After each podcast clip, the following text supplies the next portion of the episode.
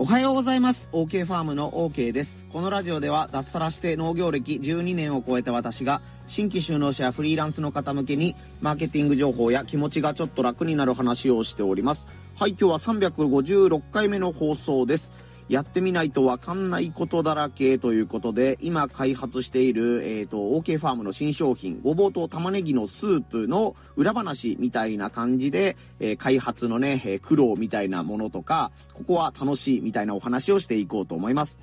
今日はちょっといつものマイクがないので、いつもより音声が悪いかもしれませんが、ご容赦ください。今日の3つのポイントです。計画は計画通りいかないもの。ポイント2、過去の自分に感謝。ポイント3、走りながら考えるのが最強。この3つでお話をしていきます。はい、1つ目のポイントは、計画は計画通りいかないものというお話です。私は広島県でごぼう農家をやっていて、で、この度ね、加工品のスープを作ることになったんですけども、加工品作りそのものは今回が初めてではありません。1回目は自分でね、ごぼう茶を作ろうということで、自分の家にあるフライパンとかね、えっ、と、インターネットで資材を買ったりして、完全に自分で一からね、出荷するところまで自分でごぼう茶を作るということをやってみました。その時は、えっ、とね、味はまあまあ良かったのかなとは思うんですけども、量産がね、できずに、数が確保できずにね、自分が寝る間を惜しんで作らないといけないみたいな状況になったけど、利益は全然出ないみたいな状況になったので、それはもう撤退しました。次に、えっ、とね、加工品プロデューサーの宮本さんという方の協力を得て、バリバリごぼうというね、お菓子を、えー出すことにしました。そちらの方はもう工場にね、お菓子を作ってもらうというスタイルにしたり、そのね、加工品プロデューサーという方の今までのノウハウがあるので、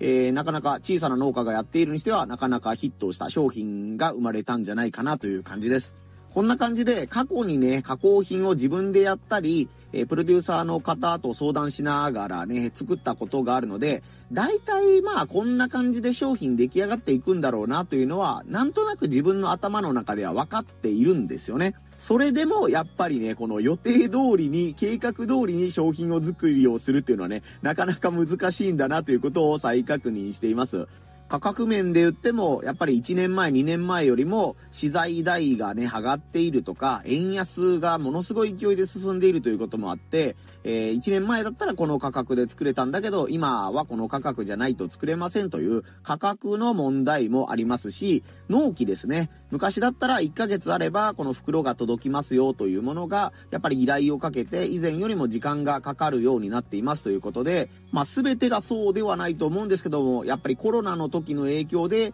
工場の人員が減らしたりね、えっ、と、スタッフさんが減ったりしたんだけれども、コロナが明けたとなっても、そのスタッフさんが戻ってこないとかね、人手不足になっている工場とかもあるということで、以前よりも、なんというか納期に余裕を見ておかないといけないなどとね、以前はうまくいったのにとかね、僕の予定ではこういうつもりだったのにというね、予定とか計画があっても、なかなかうまくいかないことだらけだなということを、当たり前のことなんですが再確認しています。まさにね、え今、今ですけど、僕もこの新しい商品をテスト販売という方、ことで、この音声配信とかね、SNS で僕を知っている方限定で、えー商品開発前の袋とかシールが本ちゃんのものではないんだけども、お届けしますという企画を、えっ、と、一昨日ぐらいからね、スタートしました。するとですね、あの、僕の予想を超える注文が今集まっておりまして、15件か17件ぐらい今ご注文いただいてるんですよ。僕はもう3件5件ぐらいのつもりで、えっ、と、袋とかのね、段取りで、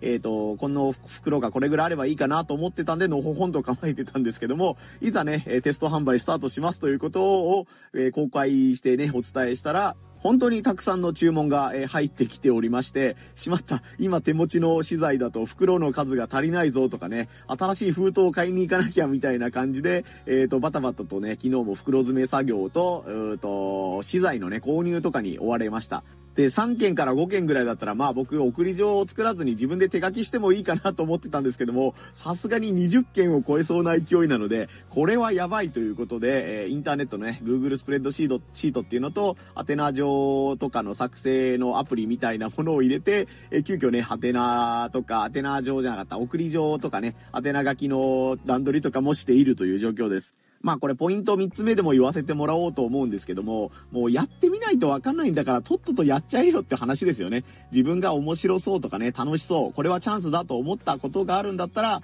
ね、あの考えてても絶対考えた通りにはいかないんだから、うん、早いとこ取り掛かってね、ダメなところがあったらささっとそこで修正をかけたりとか、方向変換をするというのが大事なんだなということを改めて感じました。これが一つ目のポイント、計画は計画通りいかないものというお話でした。二つ目のポイントは過去の自分に感謝というお話です。僕は今37歳で農業を始めてね、えっ、ー、と、前脱サラしてからということで考えるともう12年ぐらいの年月が経ちました。人並みか、人並み以上にね、失敗をしてきているつもりです。今もまだ経営がね、めちゃくちゃ安定している左打ちはという状況ではありません。それでもやっぱりね、この過去の失敗っていうのが今めちゃくちゃ生きているなっていう風に感じるんですよね。具体的に言うとこの加工品の販売と通販におけるノウハウというのが過去の失敗がめちゃくちゃ役に立っています。さっきさらっと言ったんですけども、えー、Google スプレッドシートとアプリを組み合わせて送り状とかね、宛名書きの、えー、アプリ、あ、宛名書きの印刷をするというものがあるんですけども、これ何にも知らない状況からね、スタートするとめちゃくちゃめんどくさいんですよ。なんで僕がこれをスムーズにね、ささっと昨日、まあ30分から1時間ぐらいで解決できたかというと、えー、コロナに入って最初の冬ですね、2020年の冬に緊急事態宣言っていうね、ものが発令されて、広島県内のね、飲食店が全部、あの、休業みたいな感じになって、出荷先がなくなったんですよ。飲食店向きに僕は出荷を頑張っていたので、その時に SNS でね、えっ、ー、と、困ってるので、え個人のお宅にごぼうを送らせてくださいっていうね、投稿したらバズりにバズってですね、5000リツイートぐらい回って、えっ、ー、とね、100万人ぐらいの方に見てもらえるというね、とんでもない大バズを引き起こしたんですよね。で、バズった、やったと思ったのはいいんですけども、2日で300件の注文が来てですね、やばい、これ自分一人のキャパだと絶対回せないっていう状況になったんですね。で、直近で2、3日のうちに送らないといけないっていうものに関しては、手書きで対応をしたんですよね。もう地獄のサイン会とね、自分であの自虐的なネネタとしてこう言ってましたけど、当時ね、あの使っていた U パックっていうところがね、ちょっと悪口になっちゃうんですけども、送り状の発行がすっごい複雑で、パソコンに入れにくいようになってて、これダメだなというふうに思って、そこからね、U パックじゃなくてヤマトさんに僕切り替えたんですよね。で、ヤマトさんのそのオンラインの送り状作成サービスっていうのも、いちいち自分で打つんじゃなくて、お客さんからいただいたね、ショッピングサイトのデータを Excel みたいなものにね、え、出して、出力して、それをヤマトさんのサービスに、えっ、ー、と、アップロードするというのかな、抽出したものをはめ込んで、送り状を自動で印刷してくれるというね、えシステムがあるんですよね。その時の経験があるから、あ、こうやってこうやってこうやれば300人分の送り状が簡単にできるんだというのが、え、肌感覚でね、分かっていたんですよね。というか、まあ、そうせざるを得なかったというか、その時そうしないともう僕は送り状すら作れないという 状況だったのでね、本当になんかあの、商品を送りたいんだけども、送り状が作れなくて、えー、積みますみたいな状況だったんですよね。そうやったらやっぱり必死で考えるじゃないですか。その時に、まあね、自分はね、自分なりに頑張ってやっていたことが、今このね、新しいスープの開発の時に、あ、送り状を作るのめんどくさいけど、まあ、こここうやってこうやってこうやればいいよね、ぐらいのね、えー、経験としてね、血肉になって、えー、闇を照らす懐中電灯のような役割をしてくれているような感じです。他にもそうですよね。だから、通販をやると言っても、通販のショッピングサイトを作るというのも一つ手間がかかることですし、ショッピングサイトを作って注文は入ったのはいいけど、えー、自分の商品をね、どういう似姿にして送るのがいいのか、段ボールで送るのがいいのか、封筒に入れるのがいいのか、はたまた発泡スチロールとかね、木の箱に入れるのがいいのかというのが、ものによって全然違います。さっき言ったね、緊急事態宣言の時にバズったという時も、えっ、ー、と、ごぼうは段ボールで送らないといけないという固定観念が僕はあったんですけども、紙袋に入れてもいいんじゃないというところに途中で気づいたんですよね。というか、それも段ボールの調達が間に合わなくて、えー、出荷したいんだけど箱がないので送れませんっていうピンチが訪れて、1キロ、2キロぐらいの、えー、ね、そこまで重たくないごぼうの場合は紙袋で送らせてくださいということをやって、経費も削減できたし、なんというか段ボール探しの旅みたいなことをしなくて済むようになったし、お客さんの方はお客さんの方で、段ボールだとゴミになって困ってたんですけども、この紙袋だったら年末の大掃除のゴミ袋にできて助かりました、みたいなね、思わぬ意見まで、えー、フィードバックしていただいたりしてですね、あ、なんか本当にこれやってみないとわかんないなっていうことがね、やっぱりそれなりに12年の間で色々あるんですよね。えー、ちょっと話がダラダラしちゃったんですけども、やっぱりね、過去に色々自分が失敗しているからこそ、自分の今から歩く先がね、えー、見通しが良くなったりとか、あ、こっちの道は危ないぞとかね、あ、こっちの道の方が簡単だぞとかね、えー、一見こっちの方が楽そうだけど、結局後でめんどくさいから、先にしんどい方取っとこうぜ、みたいなことがね、わかるようになったのはね、ほんと自分が昔頑張っていたりとか、失敗を積み重ねてきたからこそだろうなというふうに思います。これが二つ目のポイント、過去の自分に感謝というお話でした。ちょっと一旦チャプターを区切らせてもらいます。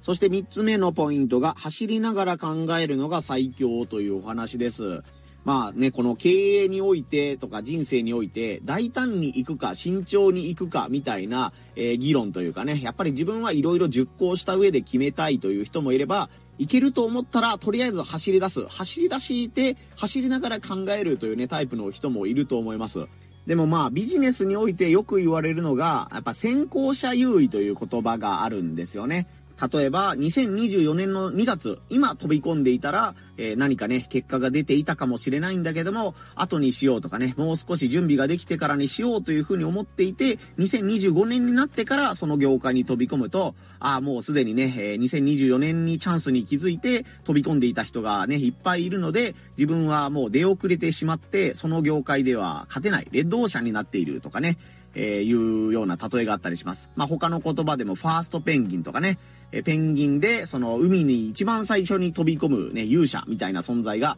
海に入って別の生き物に食われたりするかもしれないけど、そのピンチというかね、恐怖を振り払ってというのかな、恐怖を乗り越えて最初に飛び込んだファーストペンギン、まあもしくは2番目に飛び込むぐらいのセカンドペンギンまでが、えっ、ー、と、餌を手に入れたりとか、自分にとって有利な状況が得られるということでね、ファーストペンギンとかセカンドペンギンみたいな言葉が使われたりすることもあります。他にも誰だったかな？マイクロソフトかなんかのに関わってる方だと思うんですけども、飛行機は崖から飛び降りて組み立てろみたいななんか名言があるらしくて、ね、空を飛ぼうと思ったらね、普通はね、飛行機が完成してからよし、離陸するぞっていう話になるじゃないですか。そうじゃなくて、もう崖からね、飛び降りて、えー、ね、あの、飛び降りて地面に着くまでに飛行機を組み立てるんだみたいなのがね、えー、ベンチャー企業の真髄だったかななんかそのスタートアップの真髄かなんかそんな感じですけど、もう考える前に走れと。先に崖から飛び降りろと。それからね、えっ、ー、と、あ、これが足りないわとかね、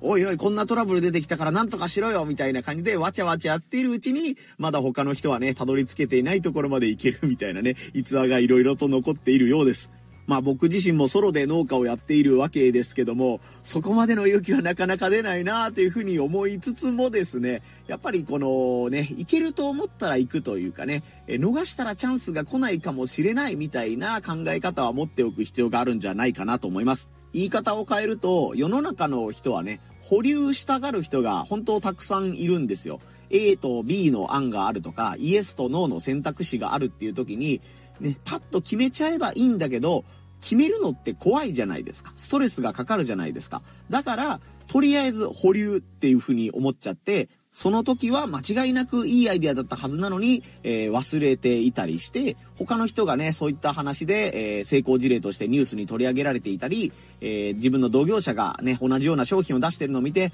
ああ、あの時に俺も考えていたんだけどなーっていうね、その、やらなかった後悔みたいなものに苛まれるというね、え、ことも結構あると思います。なので、この保留している人が多いからこそ、いけるかどうかわかんないけど、やってみようっていう行動をとるだけで、もしかしたらね、えっ、とありふれたアイディアみたいなものがものすごいチャンスに変わったりとか、全力でもうやるしかないという状況に自分をね、軽く追い込んで、えー、やる、やるからにはこの準備がいるんだなとか、ああ、こっちの調整をしないといけないというふうにね、バタバタしつつも、なんとかものになるっていう感じですね。えー、準備が全部整ってから行こうと思ったらいつまでもスタートできないけど、というね、えー、イメージですかね。僕もようやくスープ開発のゴールが見えてきたんで、こんな偉そうな話をしているんですけども、僕自身も普段はね、考えては保留し、考えては保留しとかね、えー、やってみたんだけどすぐ秋っぽくなって途中でやめちゃってっていう性格なので、えー、なんというかね、えー、自分に自戒を込めてと、まあ、今回はよくやったぞ俺っていうね、半分褒めてやろうという気持ち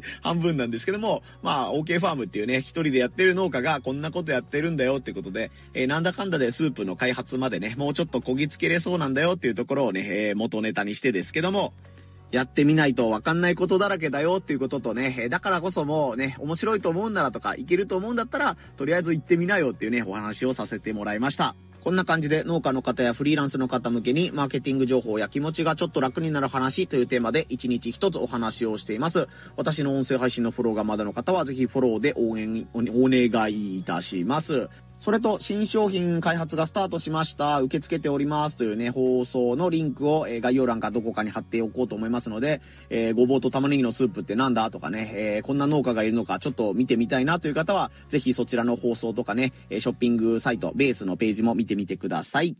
今日は祝日ですね。天皇誕生日ということでね、天皇陛下おめでとうございます。例によって小学校や保育園が休みなので、えー、いつもよりかは仕事ができないというね、制限付きの一日になりそうなんですが、えー、ちょっとね、明日、明後日と色々とやるべきこともあったりするので、それに向けて頑張りますというのと、えー、お待たせしているんですが、えごぼうスープね、ごぼうと玉ねぎスープの、え発送作業もね、少しずつやっておりますので、えお届けお待たせしているんですが、ご購入したね、え方々、もう少しお待ちくださいという感じです。はい、それでは皆様今日も腰痛にならないように肩を上げ下げしたり腰を回したりしながら今日やるべきことに向かって頑張っていってみてください。ここまでのお相手は OK ファームの OK でした。また遊びに来んさい。ほいじゃまたの